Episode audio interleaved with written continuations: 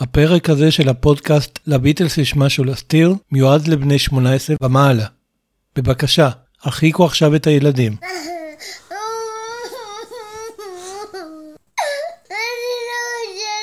לא, לא חמוד, אל תבכה.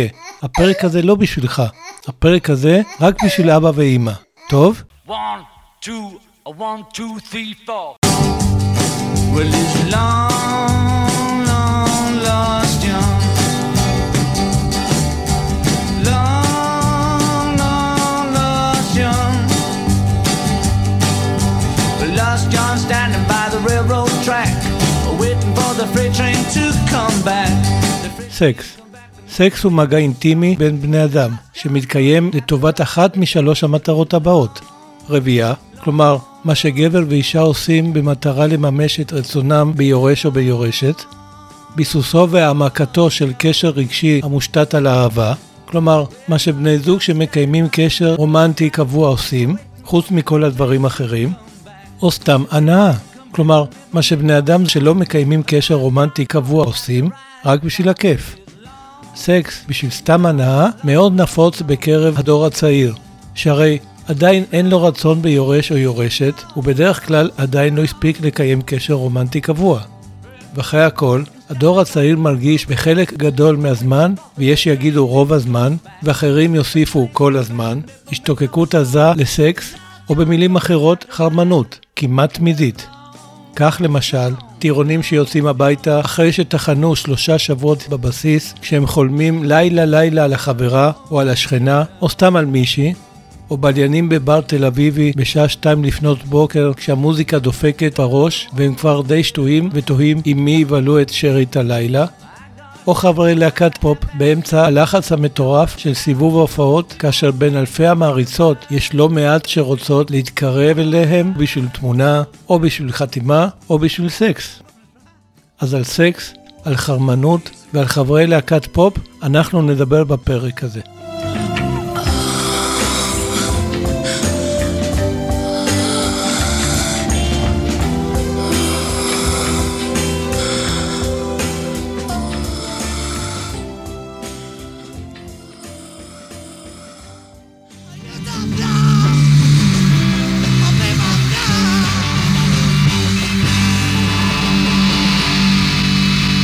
חברי הביטלס סיימו לבצע את השיר האחרון, והארבעה השתחוו לקהל העצום שמנה למעלה מ-חמישים וחמישה אלף מעריצים ונרגשים, ובעיקר מעריצות נרגשות.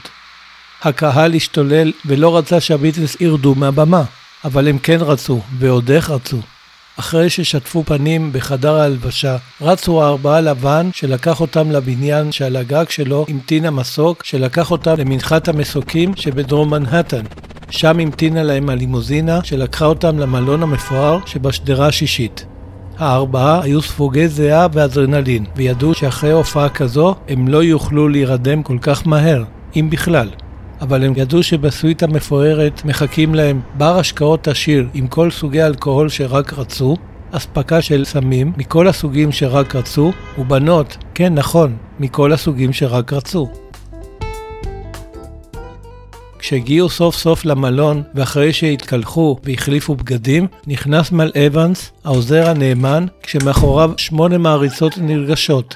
שקט בנות, חכו כאן בסלון, אני תכף חוזר, אמר להן ונכנס לאחד מחדרי השינה. שם עמדו ג'ון, פול, ג'וש ורינגו בציפייה. נו, מה הבאת? שאלו את מל ברגע שסגר אחריו את הדלת. בחרתי לכם שמונה בנות יפהפיות שעדיין לא נרגעו מההופעה שלכם הערב. ניל ואני בדקנו אותן אחת אחת, וכולן נקיות, מוכנות ויודעות את העבודה. פתאום נכנס בריאן אפסטיין, מנהל הלהקה, וסיד ברנסטיין, האמרגן הניו יורקי שהיה אחראי על ההופעה שזה עתה התקיימה באצטדיון שי סטדיום, ואמר, תקשיבו בחורים, כמו שהבטחתי לכם, הבאתי שמונה נערות ליווי מאחת הסוכנויות היוקרתיות ביותר בניו יורק. יש ביניהן בלונדיניות, אסיאטיות, לטיניות ושחורות. בדיוק מה שביקשתם. אה, אני רואה שמל הביא לכם גם מעריצות. טוב, זה לא ענייני איך תסתדרו עם כל כך הרבה בנות. העיקר שיהיה לכם לילה טוב. עשיתם עבודה פנטסטית הלילה. אמר וחייך. לפני שכולם יצאו, הוסיף בריאן, תתנהגו יפה בחורים. אני לא רוצה לקרוא על הדברים האלה מחר בעיתון. אל תדאג בריאן, אמר ג'ון, ועכשיו לך לסוויטה שלך. בטח כבר מחכה לך שם הבחור, או בעצם הבחורים שלך. אחרי שכולם יצאו, ניגשו הארבעה לסלון של הסוויטה, וג'ון אמר בחיוך גדול, שלום ליידיס, אנחנו הביטלס. איך קוראים לכן? Paul's broken at last, broken at last, Paul's broken at last, at last, at last, he's broke today. One, two, three, one, two, three. Come on, come on! Come on, come on! שלום, אתם מאזינות ומאזינים לפרק תשע עשרה של הפודקאסט לביטלס יש משהו להסתיר. ההיסטוריה, ממש כמו החיים עצמם, נקבעת על ידי האנשים עצמם. כלומר, בסופו של דבר מה שקובע את מה שקורה זה מי אתם, מה אתם חושבים ומה אתם רוצים. וכך גם לגבי היסטוריה של הביטלס. כלומר, מי היו ג'ון, פול, ג'ורג' ורינגו, מה הם חשבו ומה הם רצו. הפודקאסט לביטלס יש משהו להסתיר מציג את ההיסטוריה של הלהקה החשובה בעולם בדיוק מהזווית הזאת. כלומר, מהזווית האישית של ארבעת חבריה, ולפעמים של המקורבים אליהם. הפודקאסט הזה גם בוחן את השאלה מה אם חברי הביטלס היו אחרים, חשבו אחרת ורצו משהו אחר. איך היה אז מתפתח הסיפור שלהם? וכל זה בלי לתת להם להסתיר שום דבר, גם לא את מה שיש להם להסתיר. ובפרק הזה, תאמינו לי, יש להם המון מה להסתיר. בסוף הפרק אני גם ממליץ על ספר מתוך הספרייה הפרטית שלי ומשמיע שיר שעושה לי את זה מתוך קטלוג השירים שלהם, גם מתקופת הביטלס וגם מתקופות הסולו. חברי הביטלס חברו זה לזה כבר בגיל הטיפש עשרה והפכו לאנשים המפורסמים ביותר בעולם כבר בשנות ה-עשרים המוקדמות לחייהם, וכשהלהקה התפרקה הם עדיין לא היו אפילו בני שלושים. כלומר, בעוד שרוב בני אדם בתקופה הזו בחיים חיים את חייהם, כלומר מקיימים חיי חברה, לומדים ועובדים, כשהם חשים סקרנות גדולה בסקס, ועליהם להשקיע מאמץ כדי להשיג אותו, עבור ג'ון, פול, ג'וש ורינגו, סקס היה זמין כל הזמן ובלי שום מאמץ. כמו שרחל כתבה, שם הרי גולן, הושט היד וגבם, עבור הביטלס זה היה שם הררי המעריצות, הושט היד וגבן. עד כמה העיסוק בסקס היה מרכזי בחיים של חברי הביטלס? אילו סיפורים עסיסיים אנחנו יודעים לספר על העיסוק שלהם בסקס? כמה ילדים מחוץ לנישואים נולדו כתוצאה מההרפתקאות המיניות שלהם? אילו רמזים מיניים, לעתים בוטים, שתלו הביטלס בשירים שלהם? אז ארזנו תרמיל גב וקיפלנו יפה את שק השינה, נעלנו את נעלי הטרק ואנחנו כבר אוחזים במקלות ההליכה. אנחנו עומדים מוכנים בתחילת השביל כשמאחורינו כפר גלעדי ולפנינו אלף וארבעים קילומטר שאחריהם בית ספר שדה אילת. אז למה אנחנו מחכים? יאללה, בואו נתחיל. רגע, רגע, עצור רגע. לפני שנתחיל, אני רוצה לתת דיסקליימר. אם דברים שיאמרו בפרק הזה יישמעו כהחפצת נשים, אז ממש לא. מה שיתואר בפרק הזה נועד לשקף את החוויה שחוו הביטלס בקונטקסט של התקופה והנסיבות. אז עכשיו כן, למה אנחנו מחכים? יאללה, בואו נתחיל.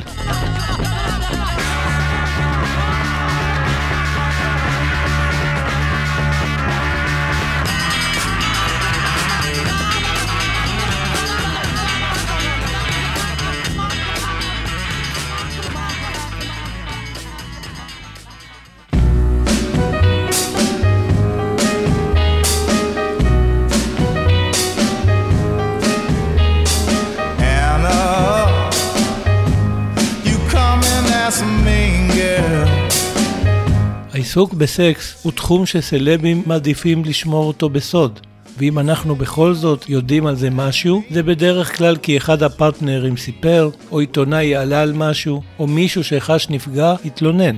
לגבי חברי הביטלס, מעט מאוד מזה קרה. כלומר, מעט פרטנריות הסכימו לגלות משהו, העיתונות ידעה אבל שמרה על קשר של שתיקה, ולא ידוע עד היום על אף אחת שחשה נפגעת והתלוננה.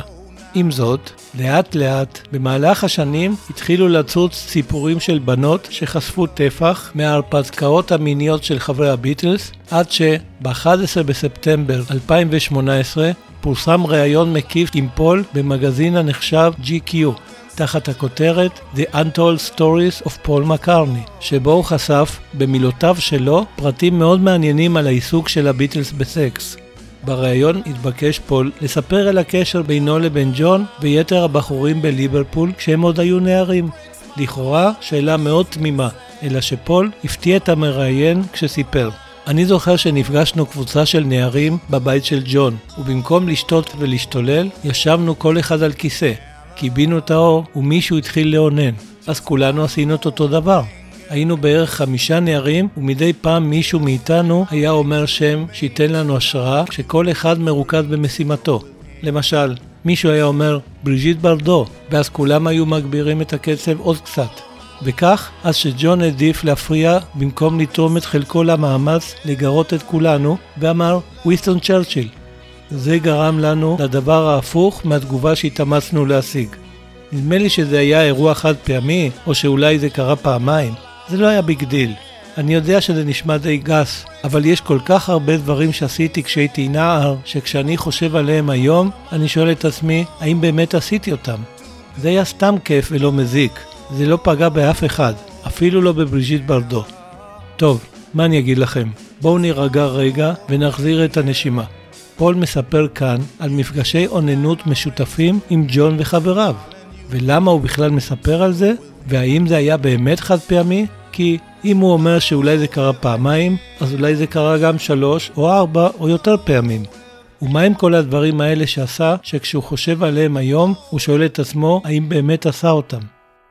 לא בטוח שיש לנו תשובה לשאלות הללו, אבל ננסה לענות על שאלה מעניינת לא פחות, והיא, מתי התנסו חברי הביטלס בפעם הראשונה בסקס, לא עם עצמם, אלא עם פרטנרית?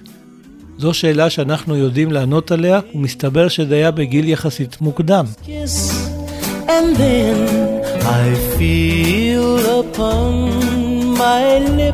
ג'ון איבד את בתוליו כשהיה בן חמש עשרה, כלומר בערך שנתיים לפני שפול הצטרף ללהקת הקוורימן, וגם פול איבד את בתוליו בגיל הזה, כלומר זמן לא רב אחרי שהצטרף ללהקת הקוורימן. וממה שאנחנו יודעים, פול עשה את זה עם נערה מבוגרת ממנו שאיתה עשה בייביסיטר. Hmm, זה נשמע כמו סצנה מסרט פורנו, לא? לגבי רינגו, אנחנו יודעים שזה היה בגיל שש עשרה, ושזה קרה בפארק ציבורי, לא פחות. ולגבי ג'ורג', טוב, לגביו אנחנו יודעים לא מעט פרטים, ומי שסיפק אותם היה האיש עצמו, כלומר ג'ורג', במסגרת פרויקט האנתולוגיה של הביטלס. וכך סיפר. אז הראשון שלי היה בהמבורג עם רקדנית מקומית כשג'ון, פול ופיט בסט מסתכלים עלינו. אז ישנו באותו חדר במיטות קומותיים. כשגמרתי, כולם מחו כפיים. אגב, פול אישר את הסיפור הזה באותו רעיון למגזין ג'י קיו. וכל זה מוביל אותנו להמבורג שבצפון גרמניה, אליה נסעו הביטלס בפעם הראשונה באוגוסט אלף תשע מאות שישים, ומצאו בה, חוץ מהזדמנות לא רגילה להופיע והרבה, הזדמנות לא רגילה להתנסות בסקס והרבה. בניגוד לליברפול הפוריטנית, מצאו הביטלס בהמבורג תעשיית סקס מפותחת עם שפע של מועדוני חשפנות, בתי קולנוע של סרטים פורנוגרפיים, בתי זונות ואפילו רחוב חלונות אדומים, ממש כמו באמסטרדם. במילים אחרות, מצאו הביטלס בהמבורג לונה פארק לסקס, והזונות שעבדו בו מאוד אהבו את הבחורים הצעירים שהגיעו מאנגליה ויודעים להשתולל על הבמה. הביטלס למדו בעזרתן את רזי עולם הסקס על גווניו השונים. אותו היה להם קשה ללמוד בליברפול, שם הבנות היו, איך נגיד את זה? אמנם לא ממש נמנעות מסקס, אבל פחות פתוחות למגוון שהיה ממנו בשפע בהמבורג. וכך עברו הביטלס מטמורפוזה כלהקה וכגברים. כלהקה הפכה להקת הביטלס מלהקה די בינונית, בלי הרבה ניסיון מול קהל, ללהקה מעולה וחיות במה. כגברים, הפכו חברי הביטלס מבחורים חרמנים בלי יותר מדי הזדמנויות לסקס, לגברברים בעלי ניסיון מיני עשיר וביטחון עצמי מופרז במיטה. משתי הסיבות הללו, הבמה והסקס, חזרו הביטלס להמבורג מספר פעמים בשנתיים שלאחר מכן, והפיקו ממנה את המיטב בשני התחומים. כבר אחרי הביקור הראשון של הביטלס בהמבורג, הם הפכו די מהר ללהקה הפופולרית ביותר בליברפול וסביבותיה, ונחיל של מעריצים, בעיקר של מעריצות, החל לעקוב אחריהם לכל מקום שבו הופיעו, ועם ההצלחה והפופולריות הגיעו גם מה שנקרא הגרופיות, כלומר אותן מעריצות שחיפשו להכיר, להתקרב ולעשות סקס עם מי מבין חברי הביטלס או עם כולם. כלומר, כמו שהמבורג הייתה לונה פארק לסקס, כך הפכה ליברפול עבורם ללונה פארק לסקס. ומאוחר יותר, כשכבשו הביטלס את לונדון ואחר כך את ניו יורק ואחר כך את יתר העולם, כל מקום שאליו הגיעו הפך עבורם ללונה פארק לסקס. אבל לפעמים יש לסקס השלכות. ב-תשעה עשר בדצמבר אלף תשע מאות שישים ושתיים נולדה בהמבורג תינוקת חמודה לבחורה צעירה ורווקה בשם אריקה הוברס, שטרחה לרשום בתעודת הלידה בטינה תחת סעיף שם הילוד, וג'יימס פול מקארטני תחת סעיף שם האב.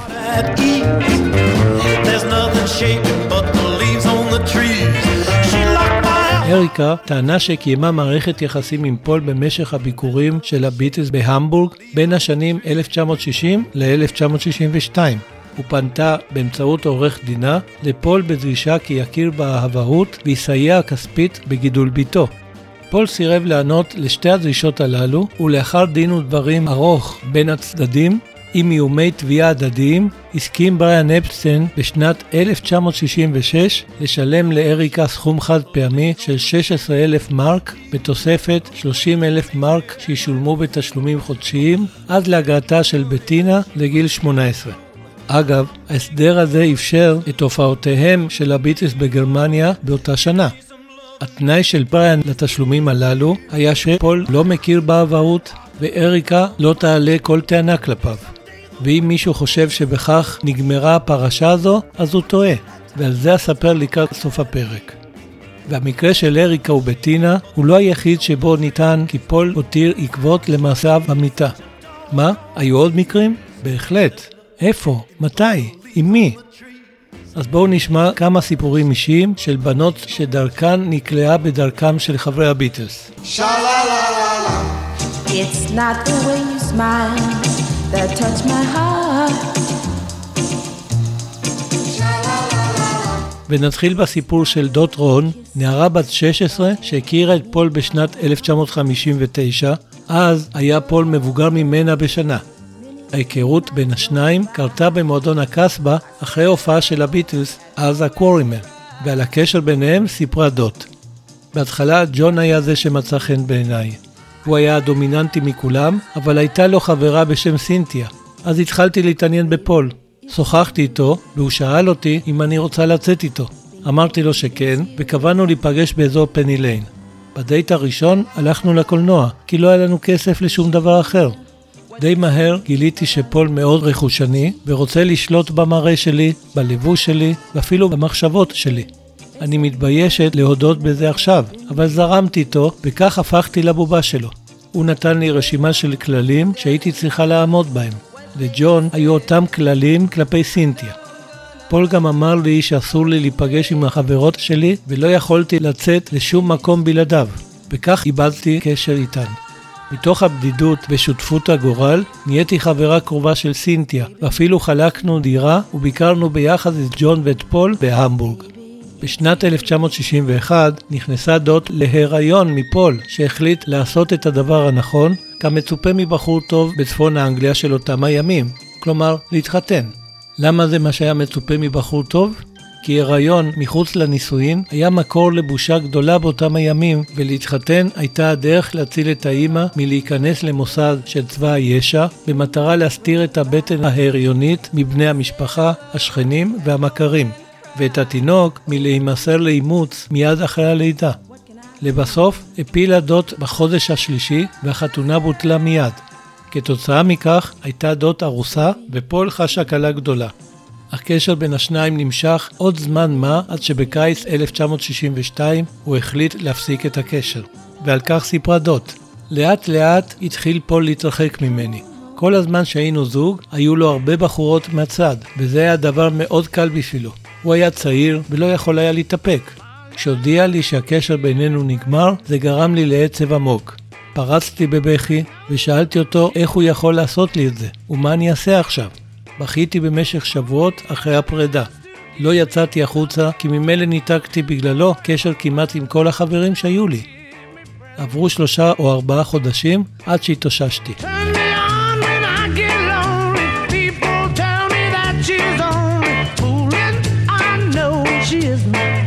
אחרי דוט הגיעה אניטה קוקרן, שהפכה לבת הזוג של פול, ועל כך היא סיפרה. יום אחד, שבועיים לפני יום ההולדת ה-שש עשרה שלי, הלכתי למועדון הקאברן וראיתי את פול וג'ון הולכים ברחוב מתיו סטריט. ידיד שלי שהכיר את פול, הציג אותי בפניו. ניהלנו שיחה קצרה, ואז נפרדנו בלחיצת ידיים, וכשפול נגע לי ביד, הוקסמתי ממנו. היה בו משהו שונה מהבחורים האחרים שהכרתי. הוא נראה יותר מתוחכם ובטוח בעצמו. התאהבתי בו מיד, חשבתי שהוא ממש נחמד. הוא נראה לי האיש המושלם. יום אחד שאל אותי פול אם אני רוצה ללכת איתו לניו ברייטון ביום שישי בערב, וכמובן שהסכמתי. וכך בדיוק ביום ההולדת שלי מצאתי את עצמי באולם טאוור בולרום צופה בפול, ג'ון, ג'ורג' ופיט בסט על הבמה. אחר כך הלכתי עם פול לבית קפה בשם ג'ו, שתינו קפה ופטפטנו, ואז הוא שאל אותי אם אני רוצה ללכת איתו למסיבה, שאחר כך התברר שהתקיימה בדירה ריקה של חבר, ורק שנינו היינו המוזמנים אליה. שם, בדירה, הוביל אותי פול להפתעתי ישר למיטה, אבל אני נשארתי עם הבגדים. הייתי ביישנית מדי כדי להוריד אותם. עדיין הייתי בתולה.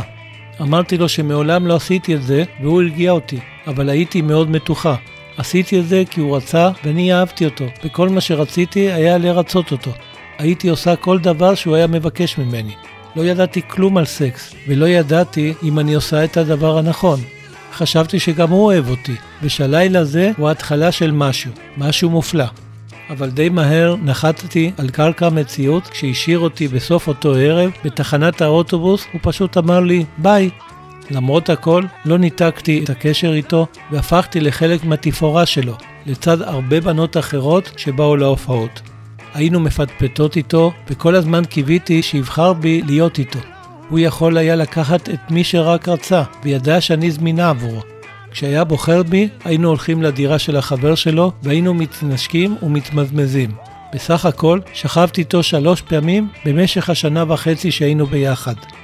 בכל התקופה הזו אני לא הייתי עם אף אחד אחר, אבל ידעתי שלפעמים הוא כן הלך עם בנות אחרות. זה היה משהו שהייתי צריכה לקבל. זה כאב, אבל פשוט הייתי צריכה לקבל את זה. הביטלס הפכו לפופולריים ביותר, והיו בנות שהשליחו את עצמן לעברם. גם ג'ון, כשהיה נשוי לסינתיה, לא הסכים שהיא תגיע להופעות, וכך הוא יכול היה ליהנות עם הבנות שבאו להופעות. אני זוכרת את הפעם האחרונה שהיינו ביחד. הביטלס כבר התחילו אז לבלות את רוב הזמן שלהם בלונדון, ובאחד הביקורים בליברפול הלכתי עם חברה שלי לראות את פול שהיה בדירה של ג'ון וסינתיה שלא הייתה באותו זמן בבית. החברה שלי שכבה עם ג'ון ואני שכבתי עם פול. זה היה הלילה שאני מאמינה שנכנסתי להיריון. כעבור שבועיים ראיתי אותו ואז הוא אמר לי שאני בעצם לא חשובה לו. הוא היה ממש גס אליי ואני לא יכולתי להתאפק וזרקתי עליו כוס. הוא נתן לי סתירה וקרא לי בשמות. רצתי הביתה, הייתי הרוסה. כשנוכחתי לדעת שאני בהיריון, כתבתי לו, אבל לא קיבלתי ממנו שום תשובה. אניטה ילדה את בנה פיליפ בעשירי בפברואר אלף תשע מאות שישים וארבע, בזמן שפול היה בסיבוב ההופעות הראשון של הביטלס בארצות הברית. היא פנתה באמצעות עורך דין לפול בבקשה לקבל ממנו סיוע כספי לגידול התינוק. ההצעה שקיבלה מבריאן הייתה תשלום שבועי של שני לירות סטרלינג שהם פחות מ-ארבעים לירות סטרלינג של היום, עד שפיליפ יגיע לגיל עשרים ואחת. אניטה חשבה שההצעה הזו מעליבה, ורק כשאימה לפנות לבית המשפט בבקשה לחייב את פול לבצע בדיקת אבהות, הסכים בריאן לתת תשלום חד פעמי של חמשת אלפים לירות סטרלינג תחת שלושה תנאים. על אניטה לוותר על כל טענה כלפי פול, אסור לה לדבר על אבהות שלו, ואסור לה לחשוף את פרטי ההסכם ביניהם. אליסטר טיילר, העוזר של בריאן, סיפר.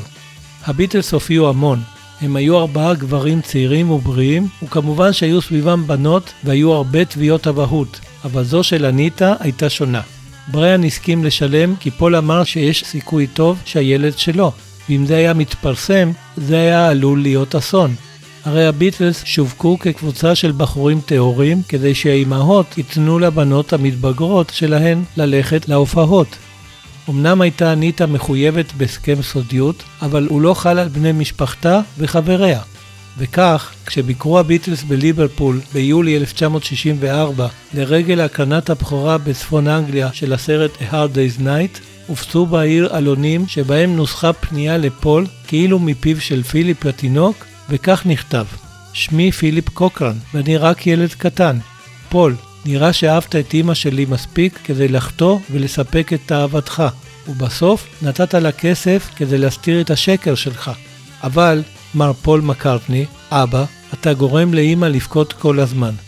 במאי אלף תשע מאות תשעים ושבע שלח פיליפ, שכבר היה בן שלושים וארבע, באמצעות עורך דין, מכתב לפול ובו דרש ממנו לעבור בדיקת די אן איי כדי לדעת אחת ולתמיד האם הוא אביו הביולוגי, אבל פול סירב.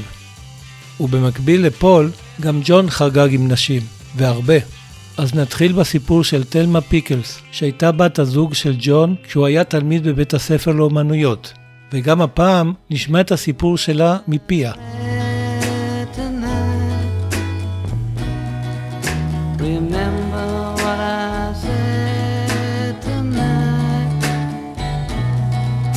פגשתי את ג'ון בשנת אלף תשע מאות חמישים ושמונה, ביום שנרשמתי ללימודים בבית הספר לאומנויות. הוא למד שם והיה בן שבע עשרה, ואני הייתי רק בת שש עשרה. בהתחלה ממש לא אהבתי את הטיפוס, אבל כשניגשה אליו בחורה שאמרה לו, היי hey, ג'ון, שמעתי שאמא שלך מתה, וג'ון ענה לה, כן, בלי להניד אף אף, נשבתי בחוסן הרגשי שלו. אחר כך התחלתי להתאהב בשנינות שלו. ג'ון היה מאוד רכושני כלפיי, ותמיד דרש ממני לברוח איתו מבית הספר, למרות שאהבתי את השיעורים. הוא יכול היה להיות מאוד רך כשהיינו לבד, אבל מגעיל מילולית לפני אחרים. לג'ון לא היה שום יחס רומנטי לגבי סקס. הוא נהג לומר שסקס זה כמו ריצה של חמישה מייל, כי קרה איפשהו ששורפים את אותה כמות של קלוריות. היה לו גם יחס מזלזל במיוחד כלפי בנות שרצו להיות איתו, אבל לא הסכימו לשכב איתו. הוא היה מכנה אותן בתולות על קצה המיטה, כי לדבריו הן מביאות אותך לקצה המיטה, אבל לא מוכנות לממש את האקט.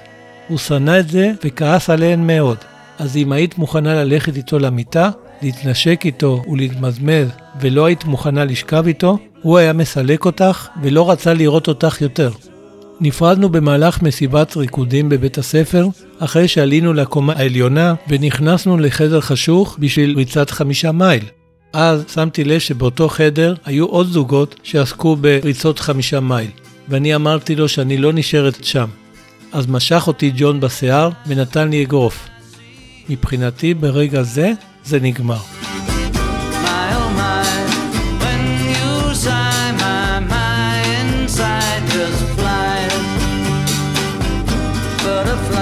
אחרי תלמה הגיעה סינתיה, אז סינתיה פאוול, שהפכה לבת זוגו הקבועה של ג'ון, וגם כלפיה הוא גילה רכושנות וחייב אותה לצבוע את השיער לבלונדיני כדי שתיראה דומה לאלילה שלו, בריז'יט ברדו, שתמונה שלה הייתה דבוקה מעל המיטה שלו. מעניין למה. וגם כלפיה הפגין ג'ון אלימות פיזית, אבל ברגע שזה קרה בפעם הראשונה, היא נפרדה ממנו והסכימה לחזור אליו, ובתנאי שהוא לעולם, אבל לעולם לא ירים עליה יד שוב. הבטחה שג'ון הקפיד לקיים עד הסוף. וכמובן שיחסים בין ג'ון לסינתיה כללו סקס, והרבה סקס, עד שהיא נכנסה להיריון. וכמו שפול נהג כלפי דוד, גם ג'ון היה מוכן לעשות את הדבר הנכון והתחתן איתה. ועל היחסים בין ג'ון לסינתיה הרחבתי בפרק תשע, מה אם יוקו הייתה לינדה. אבל אם חשבתם שג'ון היה נאמן לסינתיה, אז אתם טועים ובגדול, כי הוא ממש לא. לא לפני שהשניים נישאו ולא אחרי. מה זאת אומרת? פעם אמר ג'ון, בימים שבהם הביטלס עשו את זה בגדול, ניהלתי חיים של רווק, גם אחרי שסינתיה ואני היינו נשואים. כלומר, ידעתי שיש לי אישה וילד קטן בבית, אבל לא רציתי את האחריות. והנה מספר דוגמאות, ונתחיל עם הסיפור של פטרישיה אינדר, נערה בת שבע עשרה שהייתה חלק מקבוצת המעריצות שהלכה אחרי הביטלס לכל מקום שבו הופיעו. עד שיום אחד, בתחילת שנת אלף תשע מאות שישים ואחת, אחרי הופעה באולם Entry Institute, הזמין אותה ג'ון למסיבה בביתו של חבר. מוכר לכם, נכון? כן, גם פטרישיה גילתה שהחבר לא היה בבית, וששניהם הם המוזמנים היחידים. וכן, גם היא איבדה שם את בתוליה. וכל זה, כאשר סינתיה הייתה כבר בת הזוג הקבועה שלו. I can see them laugh at me.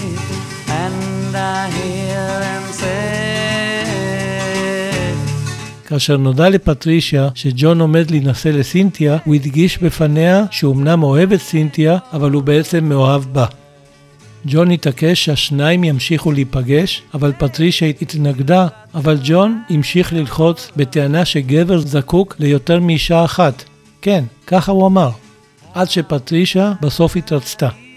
הקשר ביניהם נמשך זמן רב, וכאשר הביטלס התחילו לנסוע להופעות במקומות שונים בבריטניה, הוא הקפיד להיפגש איתה בכל הזדמנות כשחזר לליברפול, לפעמים בלי שסינתיה בכלל ידעה שהוא נמצא בעיר. פטרישיה לא הייתה מאושרת מתפקידה כמאהבת הסודית של ג'ון, וכשנודע לה שהוא מקיים קשר עם בחורה שלישית בשם אידה הולי, החליטה שזה כבר הקש ששבר את גב הגמל וחתכה. אבל רשימת המאהבות של ג'ון הלכה והתארכה עוד ועוד ועוד, וכללה שמות רבים, חלקם לא מוכרים וחלקם מוכרים מאוד, כמו הזמרת הלונדונית אלמה קוגן, סוני פרימן, שכנה של הזוג לנון ואשתו של רוברט פרימן, הצלם שצילם את העטיפות לאלבומים של הביטלס, With the Beatles, Beatles for Sale, Help ו-Rubber Soul, הזמרת האמריקאית ג'ון באז, העיתונאית מורין קליב, זו שפרסמה את הראיון שבו ערך ג'ון השוואה בין הפופולריות של הביטלס לזו של ישו, חברת ההרכב דרונץ ואשתו של פיל ספקטור, רוני ספקטור, ועוד. וגם פול לא היה בחור נאמן, לפחות לא כלפי בת זוגו הקבועה ג'יין אשר.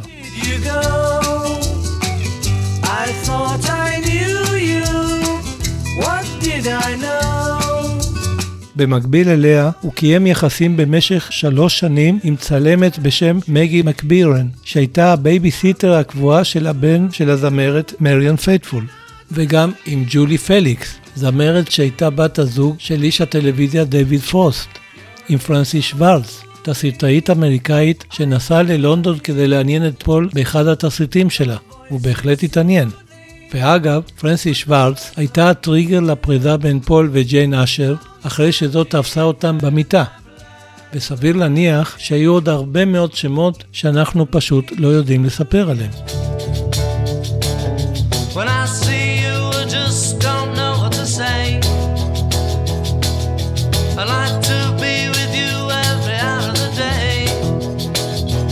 וגם ג'ורג', מי שכונה הביטל השקט, לא היה בכלל שקט בתחום המיני, ולא היה בכלל נאמן לאשתו פטי. מעט מאוד שמות של בנות הזוג האחרות שהיו לג'ורג' בזמן נישואיו לפטי פורסמו, אבל יש שם אחד שבהחלט פורסם, והוא מורין סטארקי, אשתו של רינגו. מה? רינגו שלנו? כן, רינגו שלנו. איך אנחנו יודעים על כך? קל. בשנת אלף תשע מאות שבעים ושלוש התוודה ג'ורג' בפני רינגו ובנוכחותן של פטי ומורין שהוא מאוד אוהב את מורין. רינגו חשב שמדובר באהבה אפלטונית, עד שערב אחד מצא פטי את השניים במיטה אחרי ששמה לב לביקורים התכופים שלה אצל ג'ורג' בשעות הלילה מאוחרות. ולגבי רינגו, או שרינגו היה נאמן למורין, או שידע לשמור יותר טוב מהאחרים על שמות המאהבות שלו בסודיות מוחלטת. ואם לחברי הביטלס לא נדרש מאמץ מיוחד להשיג בנות זוג זמניות, במהלך סיבובי ההופעות שלהם לא נדרש מאמץ בכלל, ועל כך סיפר ג'ון. סיבובי ההופעות של הביטלס היו כמו סרט סטיריקון של פליני, ואני מתכוון לאורגיות הליליות שנשמרו הרחק מאור הזרקורים, ובמיוחד מבנות הזוג שלנו. חשוב כאן לציין שבמהלך סיבובי ההופעות שרו הביטלס בבתי מלון, הרחק מבנות הזוג שלהם ומבלי יכולת לצאת החוצה, לטייל ובכלל לעשות משהו שיעביר להם את הזמן בין הופעה להופעה. וכל זה כשההתרגשות והאדרנלין מציפים אותם בכל פעם שירדו מהבמה. אז דאגו מל אבנס וניל אספינל, שני העוזרים המסורים, לספק להם וויד, סוגי סמים אחרים וגם מעריצות, שכל מה שרצו היה לגעת בביטל אמיתי ולא רק בשיער ראשם. קיימות עדויות רבות לכך שכדי לקבל אישור להגיע למיטותיהם של חברי הביטלס, היה למעריצות הללו להוכיח נכונות ויכולות דרך מיטותיהם של מל וניל, עד כדי כך. ואנחנו גם יודעים שהמארגנים המקומיים, אלה שהיו אחראים על קיום ההופעות, סיפקו גם הם לחברי הביטלס, כחלק מחבילה, אספקה בלתי מוגבלת של נערות ליווי. ונקודה מאוד מעניינת בהקשר הזה היא ההתנהגות של נציגי התקשורת שליוו אותם במהלך סיבובי ההופעות, שאין מצב שלא ראו את מה שקורה שם.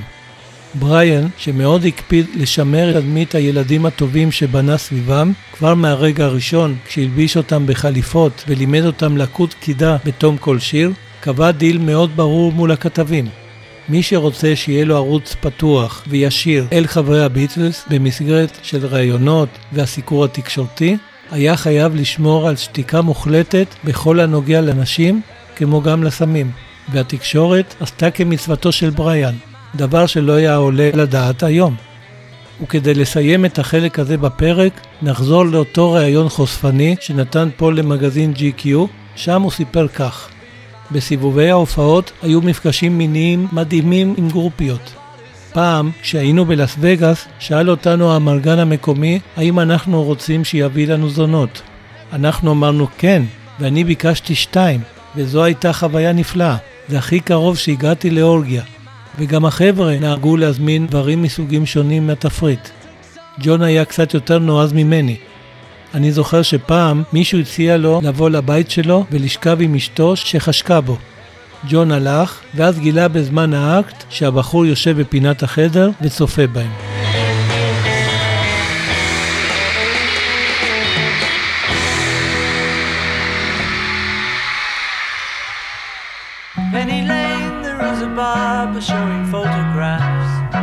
והביטלס הביאו את הסקס גם לתוך השירים שלהם, בדיוק כמו שהביאו לתוכם גם משפטים ששמעו בפרסומות בטלוויזיה, כתבות שקראו בעיתונים, טקסטים שהופיעו בפוסטרים, פיתויים ששמעו מישהו אומר, או זיכרונות שהיו להם מהעבר. למה הכוונה? טוב, בפרק שבע עשרה, מה אם שמי הפרברים לא היו כחולים? סיפרתי על פשטדת האצבעות, כלומר הפינגר פייז, שבניגוד למה שרוב האנשים חשבו, זה לא היה אזכור של ארוחה במבצע בחנות הפיש אנד צ'יפס, אלא סלנג ליברפולי לסקס שמקיים בחור, בחורה ואצבעות.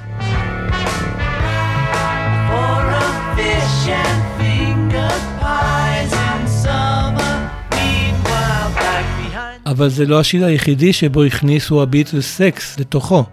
היו גם רבים אחרים. אלו שירים?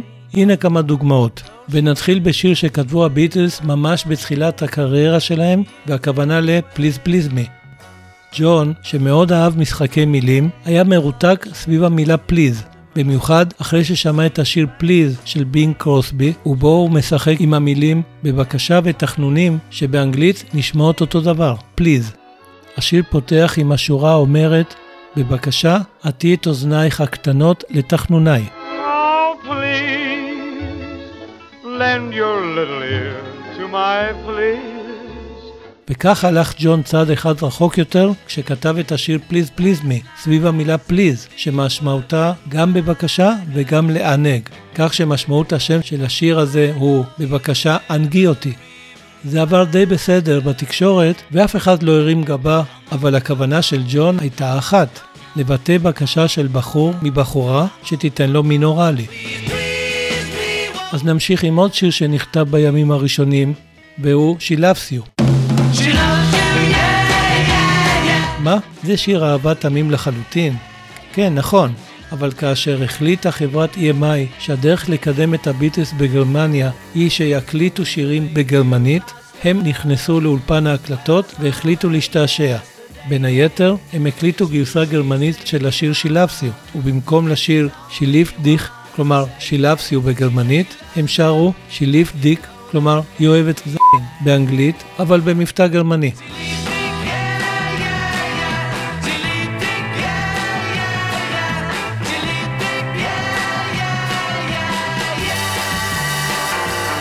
Is there anybody going to listen to my story?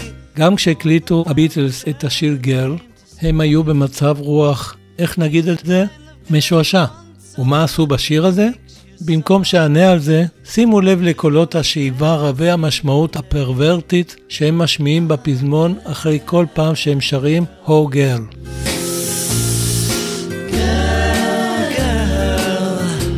דבר שני, שימו לב לשירה אומרת טי טי טי טי טי טי טי בגשר של השיר. לכאורה זה משהו חסר משמעות, אלא שמה שהביטלס שרו היה המילה טיט, שפירושה ציצי באנגלית, החוזרת על עצמה שוב ושוב.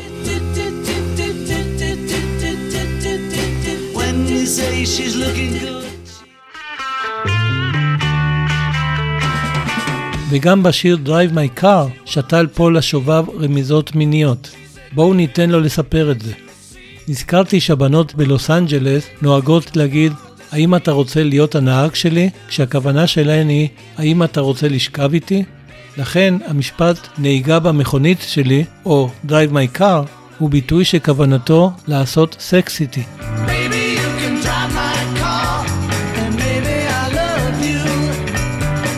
כמובן שלא נדלג על השיר Day Tripper, עם שתי השורות שאומרות, היא טיזרית גדולה, she's a big teaser. היא שיחקה רק לילה אחד. היא טיזרית גדולה, she's a big teaser. היא לקחה אותי חצי הדרך לשם. באחד הרעיונות שנתן פול מאוחר יותר, סיפר שבהתחלה הם רצו לכתוב פריק טיזר, ביטוי שהוחלף די מהר בביטוי ביג טיזר, או טיזרית גדולה, כי ידעו שאחרת לא ישמיעו את השיר. ומה זה פריק טיזר? זה כינוי מאוד גס שאומר משחקת עם הז... כלומר, הכוונה למישהי שגורמת לגבר להאמין שהיא תקיים איתו יחסי מין, אבל בסוף היא לא. ואם חושבים על זה, הביטוי המקורי נותן יותר משמעות לשתי השורות הללו.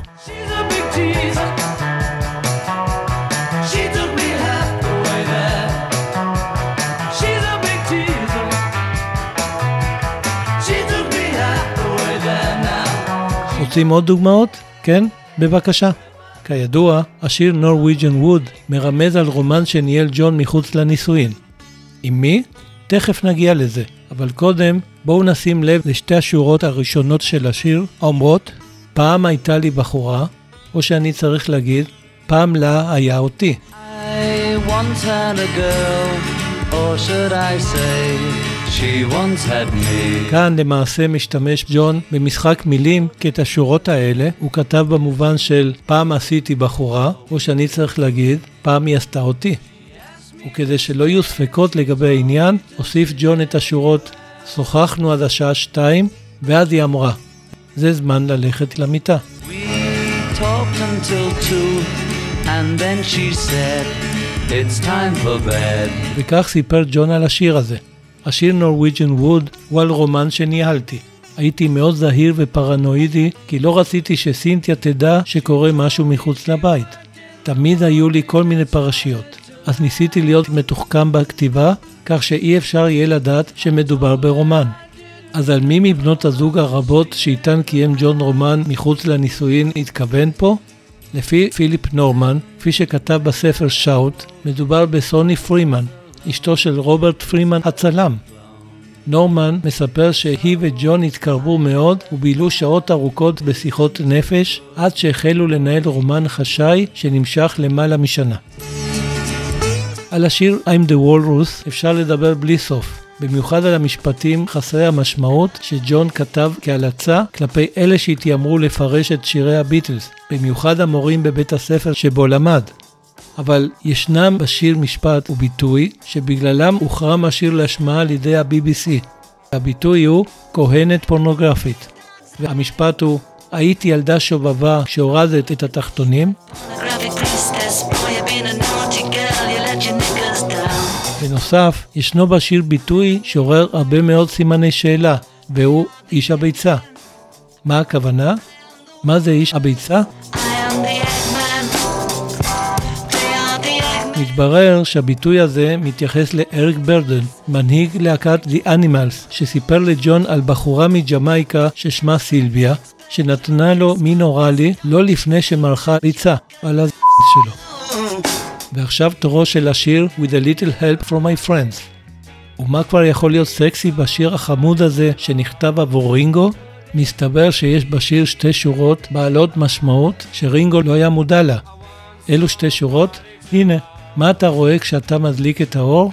אני לא יכול לספר לך, אבל אני יודע שזה שלי. בלי שרינגו הבין, כפי שפול אישר מאוחר יותר, הוא שר על הז... שלו.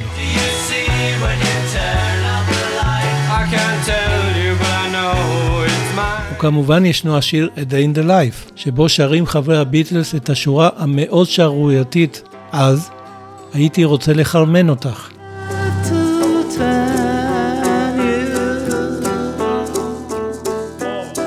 זהו, זה מספיק שירים? מה, רוצים עוד? אז הנה עוד. נדמה לי שלגבי השיר Why Don't We Do It In The Road אין הרבה מה להסביר, פול כתב אותו ברישיקש כשהבחין בזוג קופים מזדווגים באמצע הדרך, ותהה למה בני אדם לא יכולים כמו הקופים להזדווגן בכל מקום שבא להם. וישנו כמובן השיר Happiness is a Warm Gun, עם שתי השורות האומרות, כשאני מחזיק אותך בזרועותיי, או כן, אני מרגיש את האצבע שלי בהדק שלך, או כן.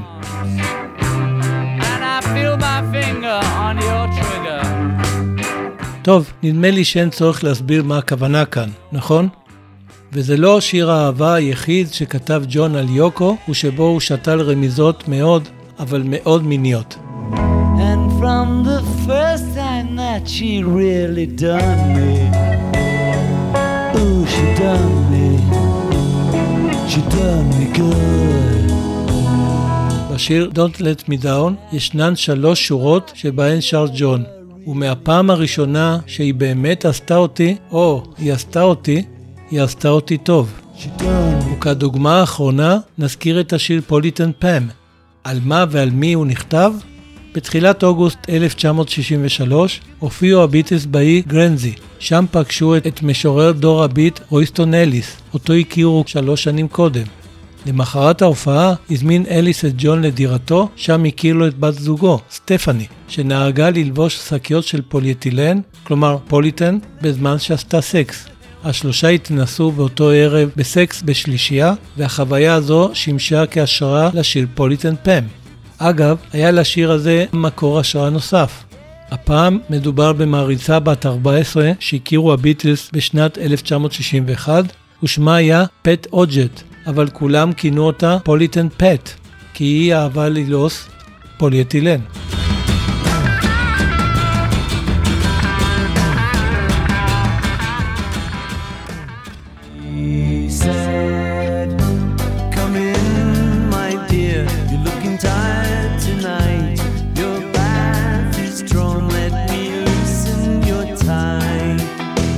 עכשיו נשאל את עצמנו מה אם הביטלס לא יהיו חרמנים. והאמת היא שאין מצב כזה שהביטלס לא יהיו חרמנים. כלומר, חברי הביטלס היו חבר'ה צעירים שכמו כל הצעירים בעולם היו חרמנים.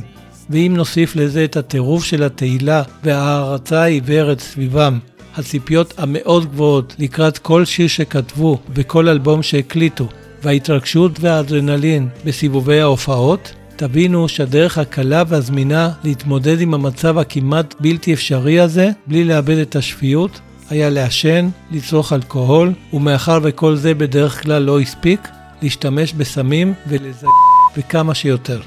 אחרי הכל, סקס היה עבורם יותר זמין מכמעט יתר הדברים. אז תגידו אתם, יכול להיות מצב שהביטלס לא היו חרמנים?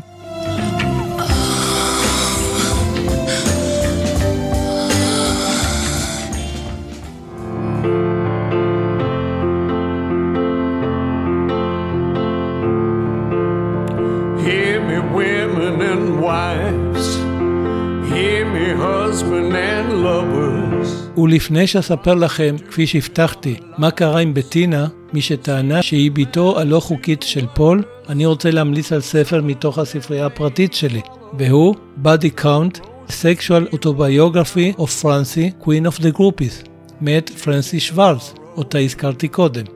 בספר הזה מציגה שוורץ, בין היתר, את חודשי האביב והקיץ של שנת אלף תשע מאות שישים ושמונה, שבהם בילתה כבת הזוג של פול מקרטני, בחלק מהזמן במקביל לארוסתו ג'יין אשר.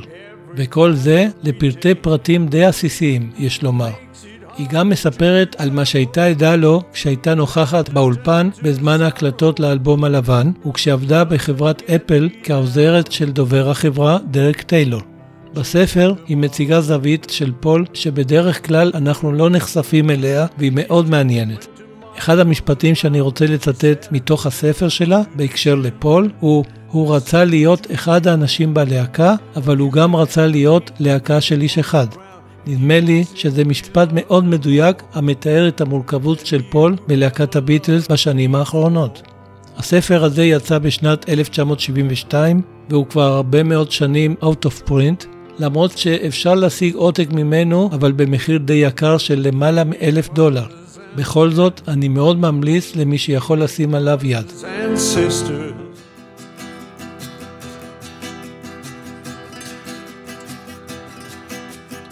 going fast, coming soon.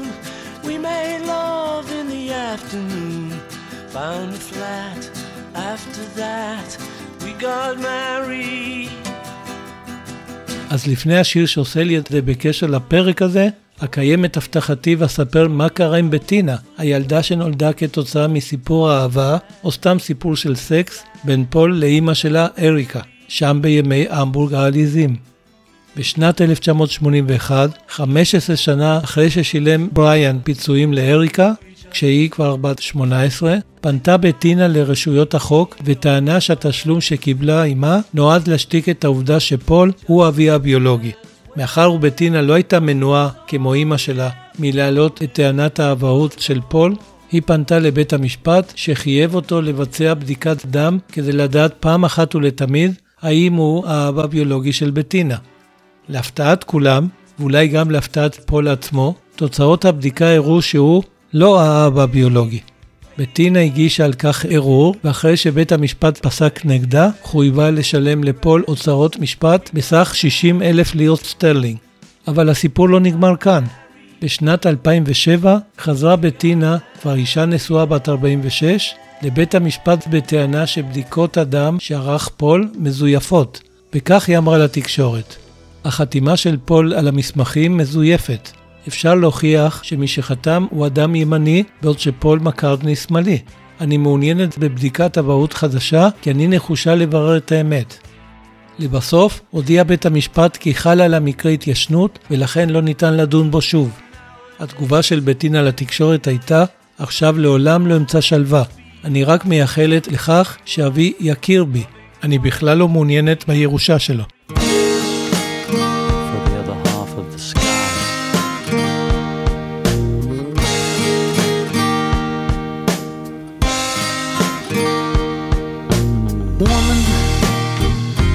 רגע לפני הסוף, ולפני שאשמיע את השיר שעושה לי את זה בקשר לפרק, אני רוצה להזמין אתכן ואתכם לבקר באתר האינטרנט שלי. תחפשו בגוגל האמת מאחורי הביטלס, או האתר לשימור מורשת הביטלס בישראל, או פשוט תקישו ביטלס נקודה אורג נקודה איי אל, ואתם באתר השיר ומגוון שכולו ביטלס, עם שפע של חומרים ייחודיים ואיכותיים. חפשו אותי בפייסבוק ובכל הקבוצות המובילות שעוסקות בביטלס ובמוזיקה, כמו הקבוצה של להקת המג'יקל בן, רוקינג טאון, פורום הביטלס המיתולוגי בתפוז, The Beatles Fans ועוד. שם תוכלו לקרוא את התכנים שלי. אז תודה רבה על כל מה שאתם כותבים לי, אני עונה ומתייחס לכולם. ואם אתם אוהבים את הפודקאסט לביטלס יש משהו להסתיר, תדרגו אותי בספוטיפיי או באפל פודקאסט או באתר פודקאסטים נקודה אורג נקודה איי אל. ולא פחות חשוב, תספרו לכל מי שאתם אוהבים ותמליצו עליו. הפודקאסט זמין בכל האפליקציות העסקתיים. Woman, I know you understand.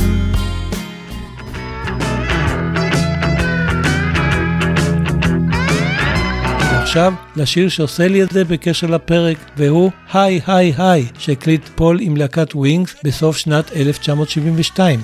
ולמה בחרתי בשיר הזה? בגלל הסקס כמובן. אחרי הכל, השיר היי היי היי נאסר להשמעה על ידי ה-בי בי סי בגלל הרמיזות המיניות הרבות שבו, וזה בנוסף למשפט We're gonna get high high high שהתפרש כמתייחס לסמים. כך אמר פול על השיר הזה: אני מניח שזה שיר קצת גס, אם סקס זה בכלל דבר גס. פשוט הייתי במצב רוח חושני בספרד כשכתבתי אותו. ומהן הרמיזות המיניות שבשיר? הנה מספר שורות מתוכו שיכולות להמחיש את הפואנטה. אני רוצה שתשכבי על המיטה, תכיני את עצמך לקראת המצולה שלי. אני אעשה לך את זה, אעשה את זה, בננה מתוקה, אף פעם לא עשו אותך. כן, אני הולך להיות כמו ארנב, הולך לתפוס אותו ואעשה את זה עד שיגמר הלילה. I want you to lie on the bed, get you ready for my body gone. I'm gonna do it to you, gonna do you sweet banana.